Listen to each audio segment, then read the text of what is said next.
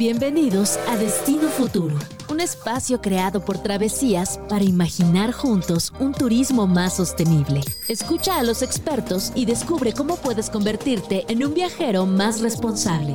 Inspírate con nosotros y prepárate para descubrir un mundo con otros ojos.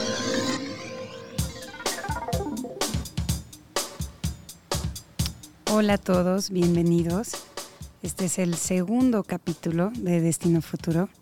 Destino Futuro es un espacio que nace de Travesías, de la revista Travesías, para contar historias sobre turismo sostenible. Así que aquí estamos. En el capítulo anterior estuvimos con Daniela Dini, una periodista argentina que nos platicó un poco sobre las redes sociales, la marca personal y cómo se cuentan historias en esta época de, la época de la digitalización de todo. El día de hoy tenemos a Verónica Rodríguez y con ella vamos a platicar sobre el marketing de destinos. Ya verán eh, qué interesante. Nos escuchan a través de Radio Chilango 105.3 FM y nos pueden seguir en todas nuestras redes sociales, ya sea en Radio Chilango o en arroba travesías y arroba destino futuro. Yo soy María Pellicer, soy directora general de Travesías y me van a encontrar aquí en este espacio donde estaremos platicando sobre turismo, sobre inspiración, sobre viajes, sobre mm, todo lo que tiene que ver con viajar, ya sea desde el sillón, desde donde me estén escuchando o para los que están allá afuera en un viaje de verdad. Bueno, para todos, aquí estamos platicando sobre cómo hacer el turismo un espacio que sea más sustentable. Bienvenidos. Conoce las ideas y propuestas de las voces más respetadas de la industria con CrossCheck. Bueno, nuestra guía de hoy se llama Verónica Rodríguez. Estoy muy contenta que Verónica haya sido nuestra, nuestra invitada. Es una persona que conozco hace muchos años, que, que admiro mucho y que creo que hace un trabajo súper interesante. Les voy a contar un poco.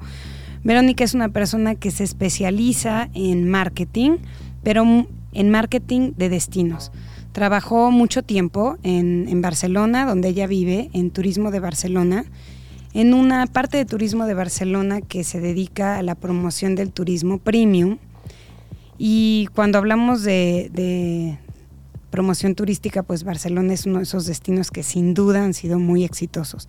Entonces, Verónica conoce muy bien cuál ha sido esa estrategia y desde hace unos años se convirtió en una, se convirtió en freelance y como freelance trabaja con destinos de todo el mundo para asesorarlos a lograr una mejor estrategia de marketing. Ojo, y aquí es donde es interesante y relevante para nosotros, una estrategia que además sea coherente, que sea sostenible y que a largo plazo tenga sentido, que eso es algo que es súper importante en, el turismo de todo el mundo. Así que Verónica se, se ha especializado en esto, en platicar sobre todo con gobiernos, para ayudarlos y apoyarlos a crear estrategias que sean exitosas, que sean lógicas y que sobre todo se puedan mantener a largo plazo. Entonces, aquí va a estar con nosotros hoy platicándonos un poquito más sobre estos temas. Vero, bienvenida, muchas gracias por estar aquí. Muchas gracias a vosotros por invitarme a Destino Futuro. Un placer siempre estar en, México. Bueno, el placer es, es nuestro de que seas parte de esta primera edición de Destino Futuro. Estamos súper, súper emocionados y para nosotros era muy importante que en esta primera edición tuviéramos un poco una visión global del turismo y cuando empecé a pensar a quién iba a invitar, me, pareció clarísimo que tenías que ser tú. Primero porque Vero y yo somos amigas hace mucho tiempo. Y segundo, porque Verónica es alguien que conoce muy bien el tema de cómo se promueve un destino, eh, cómo qué responsabilidad hay a la hora de promover un destino. Y son una serie de temas que para mí son como cruciales a la hora de pensar en un turismo que sea más sostenible, un turismo que sea más responsable, etc. Entonces, justamente por eso estás aquí hoy. Eh, la idea es que platiquemos un poquito de cómo, y esto es algo que no es la primera vez que, platicamos tú y yo, de, cómo has visto desde tu trinchera evolucionar, que nos cuentes un poquito tal vez de tu, de tu background, podemos empezar por ahí, eh, de cuando estabas en Turismo Barcelona y cómo todo esto ha ido evolucionando, cómo has visto cambiar el sector y, irnos encaminando un poco hacia cómo lo vemos en el futuro, ¿no? Entonces, podemos empezar por ahí. ¿Por qué no nos cuentas un poquito de, ese, de tus antecedentes, de dónde vienes eh, y, a dónde vas?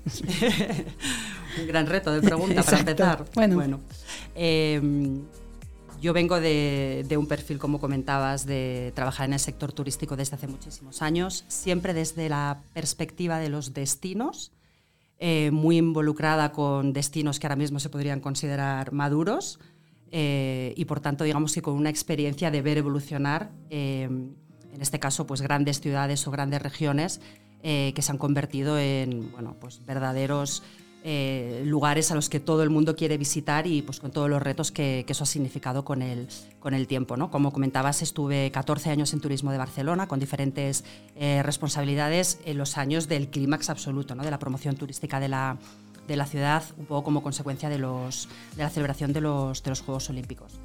Em, ahora mismo se habla muchísimo, por supuesto, de las consecuencias del turismo, no solo a nivel de turismo urbano, sino seguramente con eh, sitios pequeños paradisíacos, o sea, habría muchos ejemplos de ciudad, pero muchos ejemplos también de, destinos más exóticos, seguramente, eh, que a lo largo de estos últimos años ha tenido que empezar a regular seguramente eh, más tarde de lo necesario todas estas entradas de, turismo.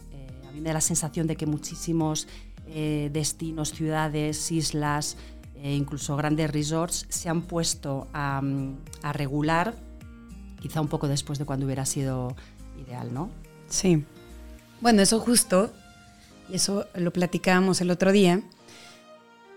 Para mí es, es, es, la última vez que nos habíamos visto, nos vimos en Roma y el comentario que decíamos justamente era, qué bien, nos encontramos en Roma y logramos no ir a ningún lugar turístico. Porque justamente Roma es uno de estos destinos donde el turismo está tan fuera de control que como viajero eh, lo, que, lo que buscas es evitarlo, ¿no? Em, y, desde luego que Barcelona me, me, hizo pensar en una frase, un artículo que tuvimos hace muchos años en Travesías, que era de Bilbao, pero también aplica bien, eh, que, que, decía eh, de una chica que escribió un texto sobre Bilbao y decía, Bilbao se muere de éxito. y, y aplica también muchas veces para el tema de Barcelona, ¿no? Barcelona es uno de esos casos donde efectivamente la promoción turística fue muy exitosa, tan exitosa que casi empieza a ser no exitosa. Y a mí lo que me gusta mucho de que estés aquí y que participes en, nuestros, en, Destino Futuro y en las charlas que vamos a tener, es que eh, tanto México, que va, que va a participar, como Colombia, que es el otro eh, destino que va a participar, se encuentran en un momento de esa evolución que es anterior, donde tal vez si hay una buena reflexión, están a tiempo de muchos de los errores que se cometieron en otros mm. destinos que por cientos de cuestiones llegaron mucho antes, ¿no? Entonces, creo que eso... Sí, seguramente de las eh, grandes aprendizajes sería la involucración de la población de esos destinos. Eh, y no es el más obvio ni el más inmediato. Seguramente las primeras regulaciones, la primera gestión que se hace del, destino siempre tiene que ver con temas de movilidad, con temas de seguridad, con temas de limpieza, ni hablemos de temas como el alojamiento, ¿no? que tensan mucho las ciudades o determinados eh, destinos y siempre se empieza por regular eso, ¿no? que además es una regulación, si me permitís la palabra, violenta, porque es un poco en un periodo muy corto de tiempo eh, empezamos a implementar tasas turísticas, empezamos a regular con prohibición. ¿no? Mm. Siempre va relacionado a esto va a tener un coste o esto va a tener unas limitaciones. Seguramente de los grandes aprendizajes es que hay que incorporar eh, la perspectiva del ciudadano, de la persona que está viviendo en estos, en estos sitios, lo primero. Eh, primero desde una perspectiva de pedagogía, sensibilización, a las dos partes, ¿no? O sea, a ese visitante turista, digamos, que está utilizando esa ciudad o ese destino durante el periodo que está, que está en ese sitio, pero luego la población que tiene que entender los beneficios eh, que aporta directo y indirectamente todas esas visitas, eh, pero que es verdad que no tendrían por qué afectar ¿no? negativamente su, día a día o su vida. Es un equilibrio complicadísimo, muy complicado, pero creo que desde la perspectiva de, gestión, incluso de, gobernanza, digamos, ¿eh? de, todos estos destinos, es importante incorporarlo cuanto antes.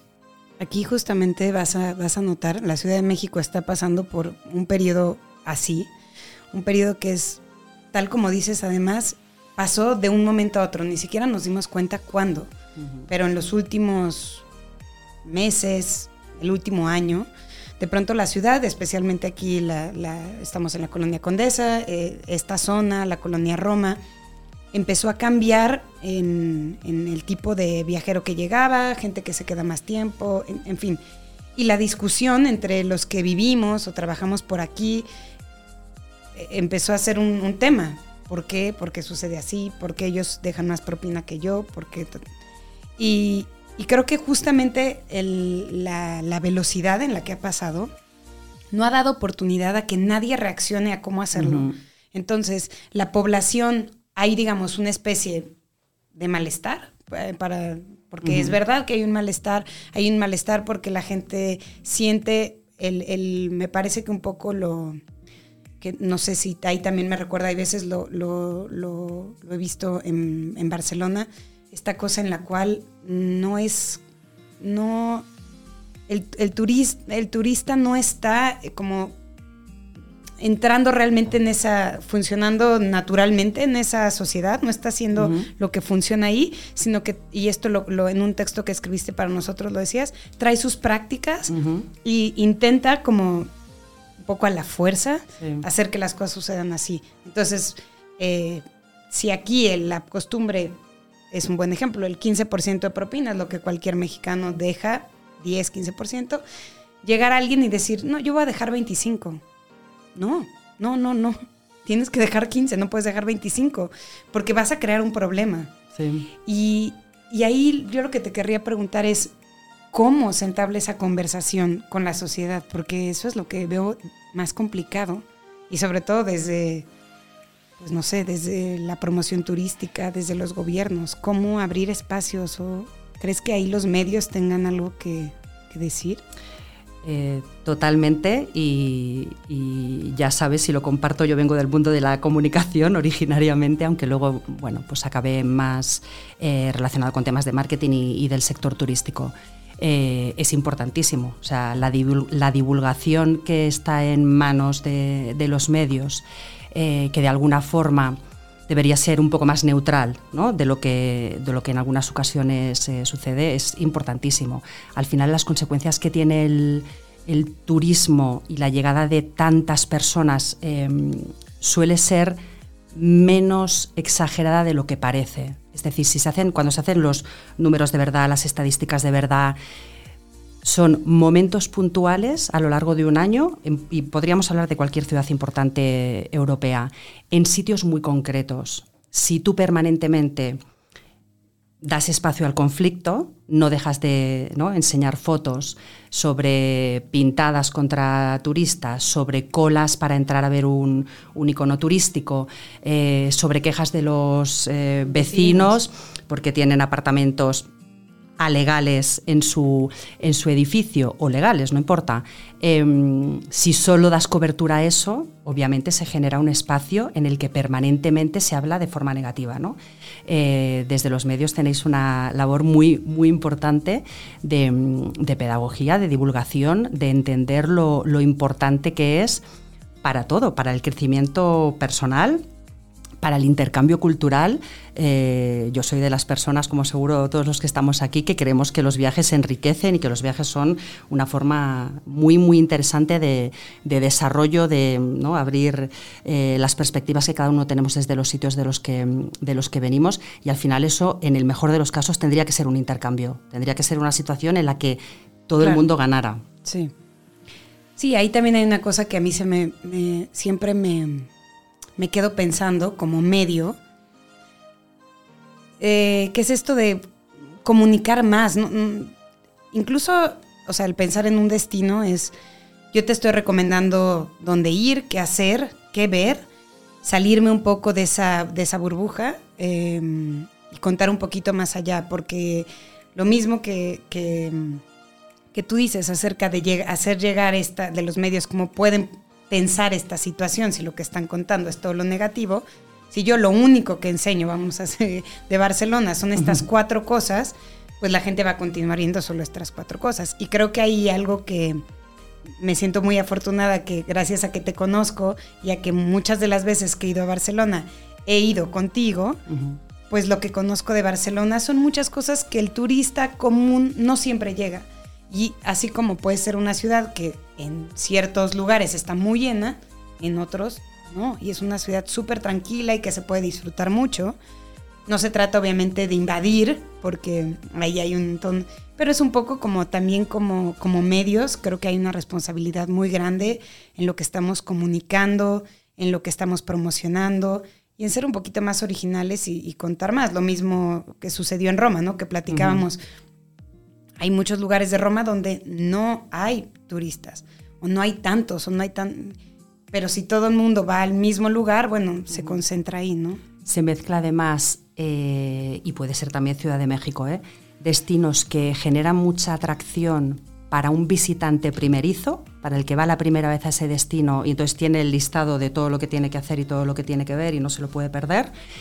Y eso yo creo que está cambiando, incluso en el perfil del, visitante, y que son lugares que tienen un alto nivel de repetición, pero altísimo. O sea, Barcelona tiene más de un 4 eh, de media de repetición. O sea, cualquier persona que va a Barcelona ha estado, o sea, la, media es un 4, cuatro veces. Em, permanentemente, permanentemente te tienes que, reinventar, ¿no?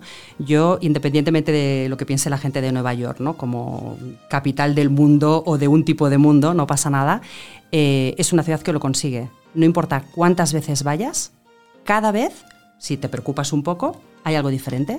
O sea, hay una zona diferente, se ha regenerado algo, se ha reconstruido algo, se ha creado un nuevo mm, museo, museo centro comercial, em, mercado gastronómico, o sea, siempre hay algo. Eh, y en eso, bueno, pues tenemos mucho que, aprender, ¿no? En ese sentido.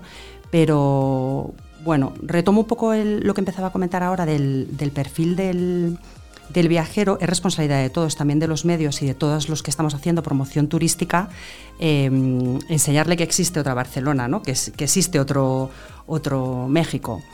Em, y también darle oportunidad, que eso creo que lo platicamos mucho en Roma, eh, a que tienes que ir, también tienes que ir al Coliseo, una primera vez. Claro. O sea, todo el mundo tiene que ir la primera vez A, la, Torre Eiffel o se quiere subir al Empire State. Es verdad que cuando a lo mejor ya fuiste a Barcelona, como dices, sí, cuatro, que me parece un número muy alto, a lo mejor la primera vez fuiste a la Pedrera y fuiste a la Sagrada Familia y al Parque Güell, y a lo mejor en la segunda vez, pues empiezas a ver otras cosas diferentes que no entraban en, ese, en ese primero, ¿no? El equilibrio es complicadísimo porque, y ya lo sabes que, lo hemos comentado algunas veces y, y también lo he escrito, ¿no? El, tú querrías tener una experiencia lo más inmersiva posible. Tener un amigo donde vas, o sea, tener una experiencia que fuera lo más próxima a que alguien de ese sitio ha compartido contigo tiempo, ¿no? Eh, eso es muy complicado de, de, conseguir, obviamente, en todos los, en todos los destinos, lamentablemente va relacionado también a temas económicos, que ese sería abrir otro, otro capítulo, sobre todo en relación al turismo sostenible ¿no? y toda la percepción que hay ahora de que los viajes de calidad y los viajes sostenibles, ya sea a nivel económico, social, cultural, bueno, es muy, muy, muy complicado eh, el poder conseguirlo, ¿no? no no es tan obvio. Entonces, eh, se está teniendo una percepción de que es para ricos, o sea, es para gente que tiene mucha capacidad económica, va a ser la que va a tener esa opción de decir, bueno, pues yo voy a poder ir al restaurante que tiene eh, cocina local, que está recuperando eh, menús eh, o cartas o, platos ancestrales, ¿no? O voy a poder ir a los artesanos que están haciendo a mano zapatos de piel o cestas de mimbre. Claro. que obviamente van a tener un coste diferente. ¿no? Bueno, se mezclan muchos, muchos temas y, y el reto es importante pero sí veo una, tendencia muy clara en lo que, en lo que quiere el, visitante. ¿eh? La persona que ya ha viajado bastante, creo que ya está yendo mucho más en esa, en esa dirección. Todos a bordo. La travesía de Destino Futuro continúa en este momento.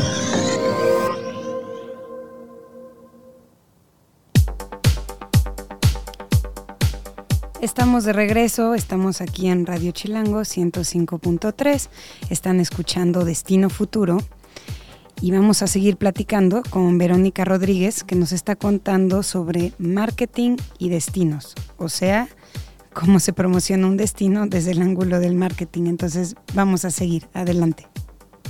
Conoce las ideas y propuestas de las voces más respetadas de la industria con CrossCheck. Ahora, es, verdad que la, mm, somos tantos y hay tantas en... O sea, es mucho más fácil la movilidad cada vez. Y ahí creo que esto, una una de las preguntas que yo te quería hacer es, ¿qué tanto sientes tú que algo haya cambiado en esta industria con la, con la pandemia? ¿Tú sientes que algo cambió, que volvimos a lo mismo? ¿Cuál es tu percepción desde, este, desde ese ángulo? Una mezcla de las dos cosas. Sí que es verdad que, por ejemplo, a nivel Europa, el tema de la movilidad es increíble como está ahora mismo o sea, de limitación de cruceros, limitación de vuelos, pero en, o sea, en Charles de Gaulle, está pasando en Ámsterdam, está pasando en muchísimos sitios. Em, en Barcelona, una de las terminales, la que está más cerca del, centro de la ciudad, se va a dejar de, va a dejar de funcionar. Eh, todo el resto siguen y va a haber el mismo número de cruceros, pero digamos se va a intentar como apartar un poco del, eh, del centro. En los países nórdicos eh, está todo este movimiento contra el volar, ¿no? la vergüenza de, volar. Em, y yo, bueno, que he tenido últimamente experiencias con, operadores, con, ¿no? con, agencias de viajes o con intermediarios que están vendiendo eh, viajes en Centro Europa y los, y los países nórdicos, directamente es eh, un sitio donde puede ir en tren. Pero hasta este punto, o sea, gente que ya ha tomado una decisión vital, digamos, de que no fui a Japón, nunca iré. y que lo tiene asumido. Lo tiene asumido. Eh, seguramente es minoritario en, casos tan, tan graves, pero sí que es verdad que lo que creo que es una tendencia que se está viendo clarísima es un poco el eh, ante el mass tourism o el over tourism, el slow tourism, ¿no? Em, experiencias mucho más inmersivas, viajes muchísimo más largos o con menos traslados. Em, no voy a pretender ver España en cinco días, ¿no? ni ver Italia en cinco días, voy a ir a una ciudad. Eh, y haré alguna excursión fuera, pero me voy a em, empapar más ¿no? de, la cultura y voy a intentar que sea más lento, como de más calidad el, viaje y la experiencia que, tengo. Eso sí creo que, que ha cambiado. Y luego cosas quizá un poco más internas prácticas del funcionamiento del, del sector, eh, la intermediación para mí ha crecido un montón. O sea, cuando todo el mundo eh, presagiaba que no iba a desaparecer la figura del agente de viajes, bueno, yo soy una súper defensora del trabajo y eso es una cosa que creció muchísimo ¿no? durante, la, durante la pandemia por un tema de seguridad, por un tema de em, cancelaciones, anulaciones. Eh, claro, la gente volvió Correcto, correcto. Y supongo que todo el mundo estaremos de acuerdo más o menos si hemos vuelto a, viajar de alguna forma, ¿no? Por, por ocio o por, o por temas de, trabajo, que está complicadísimo. O sea, cada vez es más complicado eh, viajar o cosas que antes eran muy obvias, pues ahora no. Eh, permanentemente estamos viendo caídas de sistemas de aerolíneas, pero permanente, o sea, es una cosa que ya, mm, bueno, pues llama mucho la atención, ¿no? Eh, bueno, caen sistemas informáticos. Me parece que la semana pasada fue Delta. Y se cancelaron pues todos los vuelos, ¿no? O sea, cosas que antes eran, no nos las planteábamos. Claro, claro. Sí, es verdad que ahí yo también creo que es muy interesante la visión de, como, como sucede con muchas cosas, bueno, un país como México está en un momento totalmente diferente. Las discusiones que estamos teniendo aquí en cuanto al turismo están mucho más enfocadas por primera vez hacia el turismo que llega que el turismo que sale. Y, estas cosas que en Europa están en otro momento, aquí suenan lejanísimas. O sea, aquí eh, no hemos llegado todavía a esa conversación. Y justamente por esa razón a mí me parece que es interesante sí abrir un espacio donde mm, desde Latinoamérica se discutan estas cosas.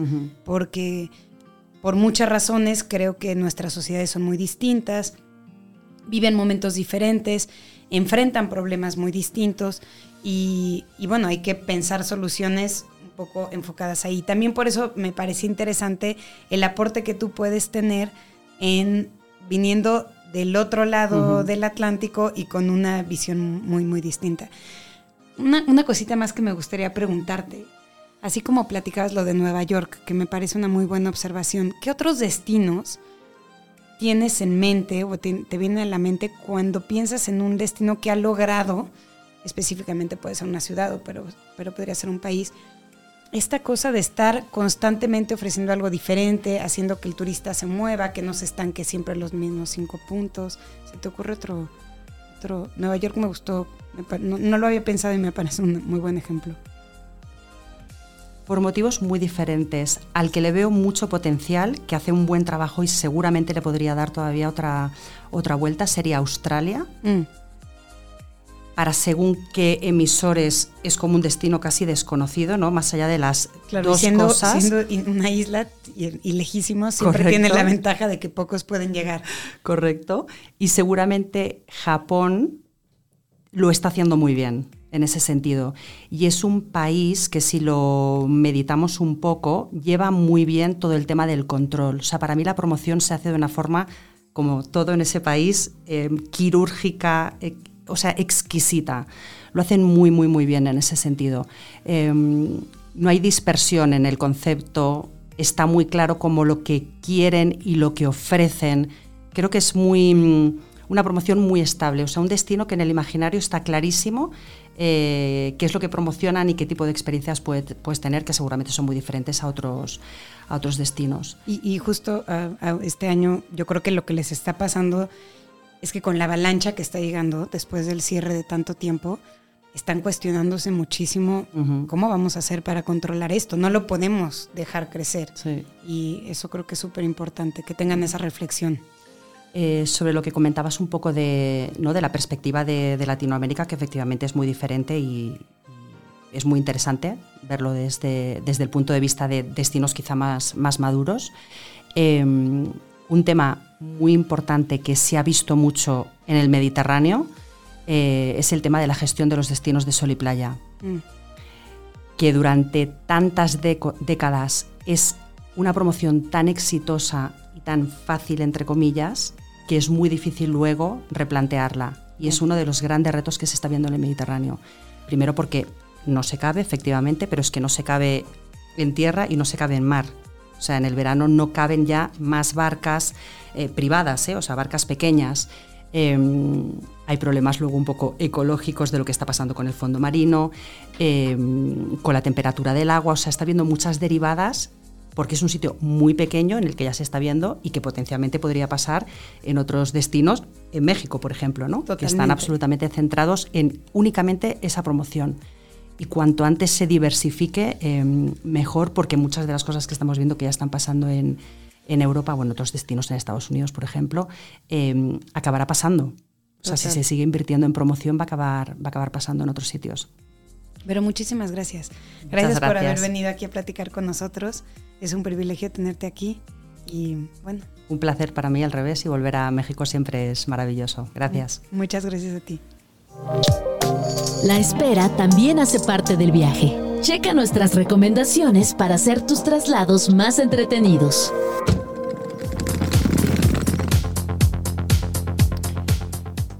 Bueno, estamos de regreso y en este espacio de sala de espera les estamos recomendando cada semana alguna lectura que los lleve a viajar, que los lleve a descubrir otro mundo o que nos que tenga un poco que ver con el tema que estuvimos platicando. Entonces justamente después de esto que estuvimos platicando con Verónica, se me ocurrió y me, hizo mucha lógica recomendarles dos libros de además una de mis autoras súper, súper favoritas que se llama Melino Tomb.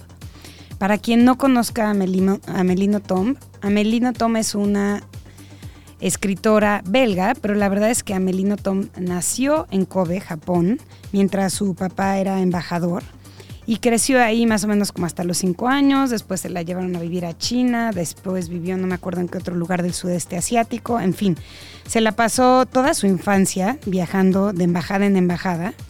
Y finalmente en su adolescencia llegó a Bélgica donde nunca había vivido, estudió en la universidad y cuando terminó de estudiar dijo, bueno, yo voy a regresar al lugar de donde yo soy, que es Japón. Y los dos libros que les vengo a recomendar básicamente cuentan la historia de la aventura que fue para ella regresar a Japón. El primero se llama Estupor y Temblores, el segundo se llama Ni de Eva ni de Adán. Los dos eh, están publicados también por Anagrama, van a decir que me patrocinan. Eh, y en realidad eh, son dos, dos historias que se pueden leer una después de la otra, más o menos van conectadas y hacen referencia. La primera, Estupor y Temblores, se enfoca sobre todo a el esfuerzo que hizo Amelie cuando llegó a Japón y tuvo que buscar trabajo y se dio cuenta que ni era japonesa en realidad ni la iban a aceptar. Me parece que viene muy a cuento con lo que estuvimos platicando con Verónica hace rato, porque justamente este es un tema que está muy en boca de todos. ¿Cómo nos adaptamos a una cultura que es diferente a la nuestra?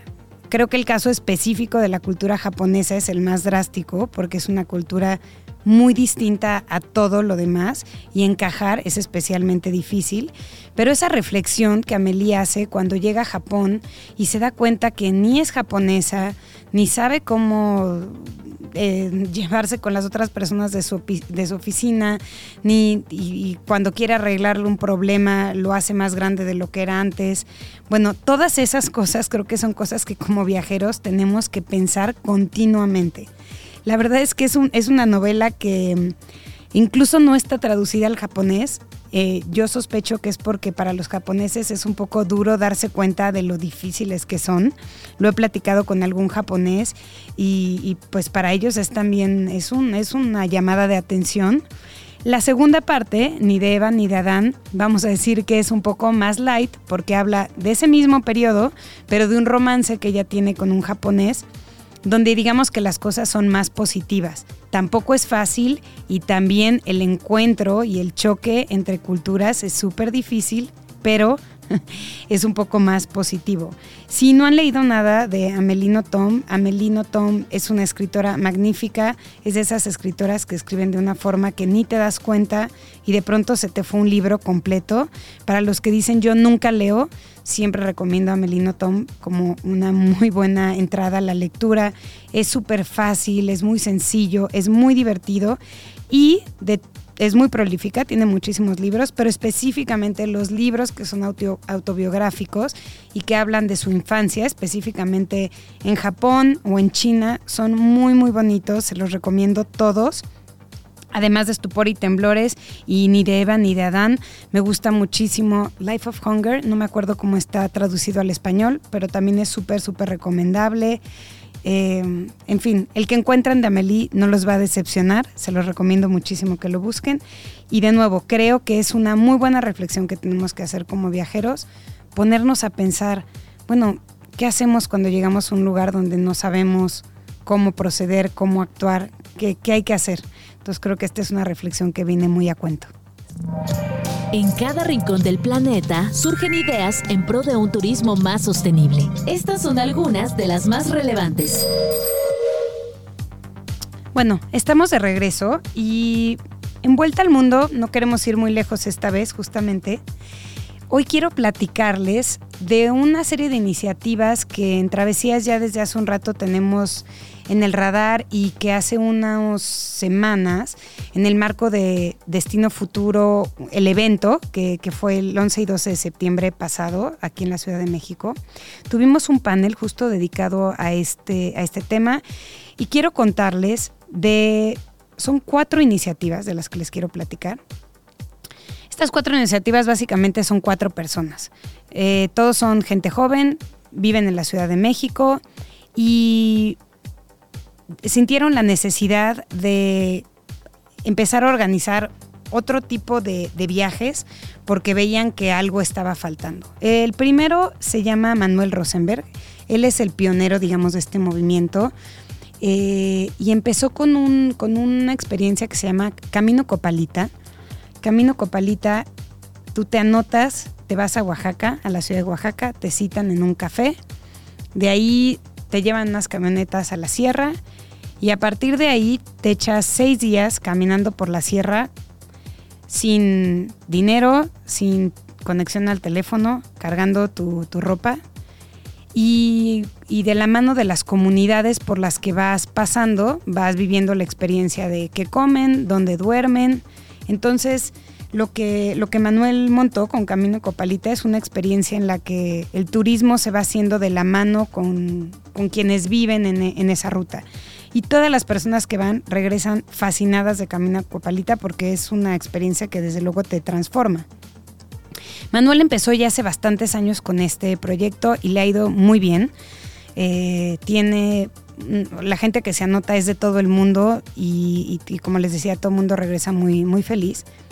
Y a partir de lo que él empezó a hacer, algunas veces inspirados y otros totalmente solo por casualidad, empezaron a surgir otros, eh, otros jóvenes que están haciendo cosas similares.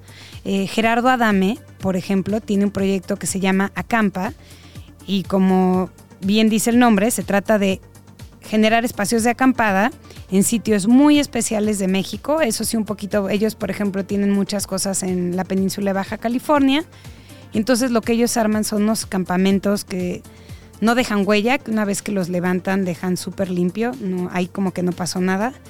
Y quien va a quedarse con ellos, pues básicamente vive dos, tres, cuatro días de una experiencia totalmente volcada a la naturaleza, súper respetuosa de todo lo que se consume, donde de nuevo el trabajo con las comunidades y quienes habitan ahí es súper, súper importante. Y pues eh, es un proyecto que ha tenido mucho éxito también y que empieza a crecer poco a poco. También nos acompañó en, el marco de Destino Futuro eh, Andrea de Bortus. Y este específicamente es un proyecto que nació durante la pandemia cuando muchos estábamos encerrados en nuestra casa, no teníamos para hacer, en fin, como que toda la convivencia estaba siendo muy complicada.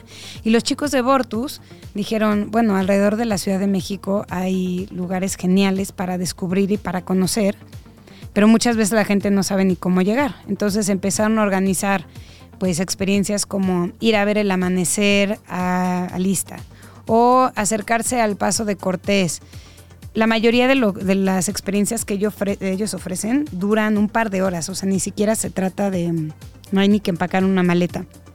Es salir temprano en la mañana, ir a conocer algo que está a lo mejor aquí a 200, 300 kilómetros y regresar. Y el equipo de Bortus ha tenido muchísimo éxito porque se ha dado cuenta que lo que tenemos aquí los chilangos es una necesidad eh, impostergable de estar en, rodeados de naturaleza, de ver otra cosa que no sea concreto. Entonces, cada vez que sacan un grupo, cada vez que lo llenan, y la verdad creo que esto es algo que van a empezar a escuchar por todos lados. Siempre estamos escuchando nuevos eh, compañías que están ofreciendo este tipo de, de actividades. Otros de los chicos con los que yo he estado trabajando también se llaman Aire Libre ellos están enfocados a quienes corren, está más difícil, pero bueno, quien, quien sea buen corredor. Entonces salen a hacer, eh, a correr en montaña y se echan unos recorridos increíbles también. Hay veces tan cerca como el Nevado de Toluca, otras veces tan lejos como ir hasta la Patagonia. Ellos en ese sentido son los que han desarrollado más como su cartera de lugares más lejanos para ir. Pero bueno, todos creo que básicamente lo que nos ofrecen como viajeros es la seguridad, la tranquilidad de poder hacer algo que es muy elemental, que es caminar en la naturaleza. Eh, desafortunadamente por cuestiones de seguridad y también porque simplemente no sabríamos ni por dónde ir, eh, pues muchas veces necesitamos una, una, guía. Algunos de ellos, por ejemplo, hacen recorridos desde la Ciudad de México hasta Tepoztlán, caminando, o hasta Valle de Bravo, que es un recorrido que toma un día y medio, duermes a la mitad del camino y cada persona que va regresa como con la pila llena después de, haber pasado 24 horas, 48 horas rodeado de verde, desconectado un poco de como estamos siempre pegados al teléfono, a las pantallas. Entonces, bueno, este, esta tendencia, ya verán, creemos que, que es una tendencia que va a seguir creciendo y que además es muy consciente, no solamente en la parte de qué tanto generas basura, obviamente, cuando vas pasando, sino una parte que es muy interesante también del turismo sostenible y es la relación que tienes con las comunidades y con quien te está recibiendo, te está dejando pasar por donde habita. Entonces creo que estos chicos lo han hecho súper, súper bien. Les voy a repetir el nombre de todos.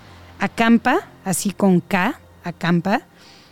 Aire Libre, Bortus y Camino Copalita. A los cuatro los encuentran así de fácil en Instagram y en redes sociales y verán la cantidad de opciones y de planes que tienen para anotarse, ya sea desde eso, una mañana, si no disponen de más tiempo, una mañana ir a ver el amanecer en el lista o irse esos cinco o seis días a hacer el camino Copalita, empezar en lo alto de la sierra, terminar junto al mar. Verán que ese tipo de experiencias definitivamente te transforman. Así que bueno, esperamos que sean buena inspiración para los que están buscando un tipo de turismo distinto. Pues con eso hemos llegado al final de este segundo capítulo. Hoy estuvimos platicando sobre marketing y destinos con Verónica Rodríguez.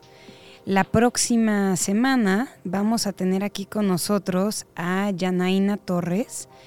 Ella acaba de ganar el premio a la mejor chef mujer de América Latina y estuvo aquí con nosotros platicando sobre la importancia de la gastronomía a la hora de viajar, que creo que es un súper, súper tema, entonces no se lo pierdan.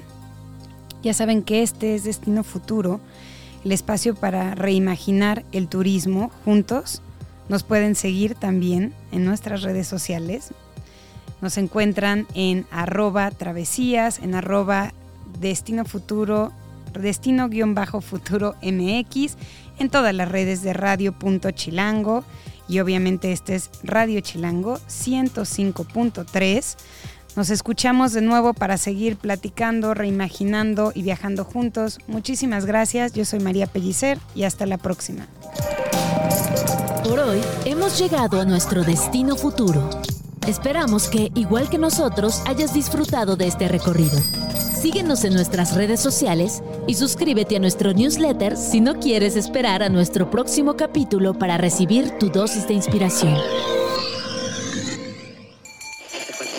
Radio Chilango. La radio que... Viene, viene, ¿eh?